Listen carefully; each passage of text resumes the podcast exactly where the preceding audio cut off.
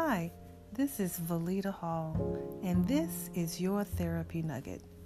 Today, we're talking about the effects of trauma. Did you know that whatever you've experienced in life will cause one or two, th- one or two things to happen? You'll either hurt someone or you help someone. And that's the effect of trauma. Many of us experience trauma in various ways, and we manifest that every day.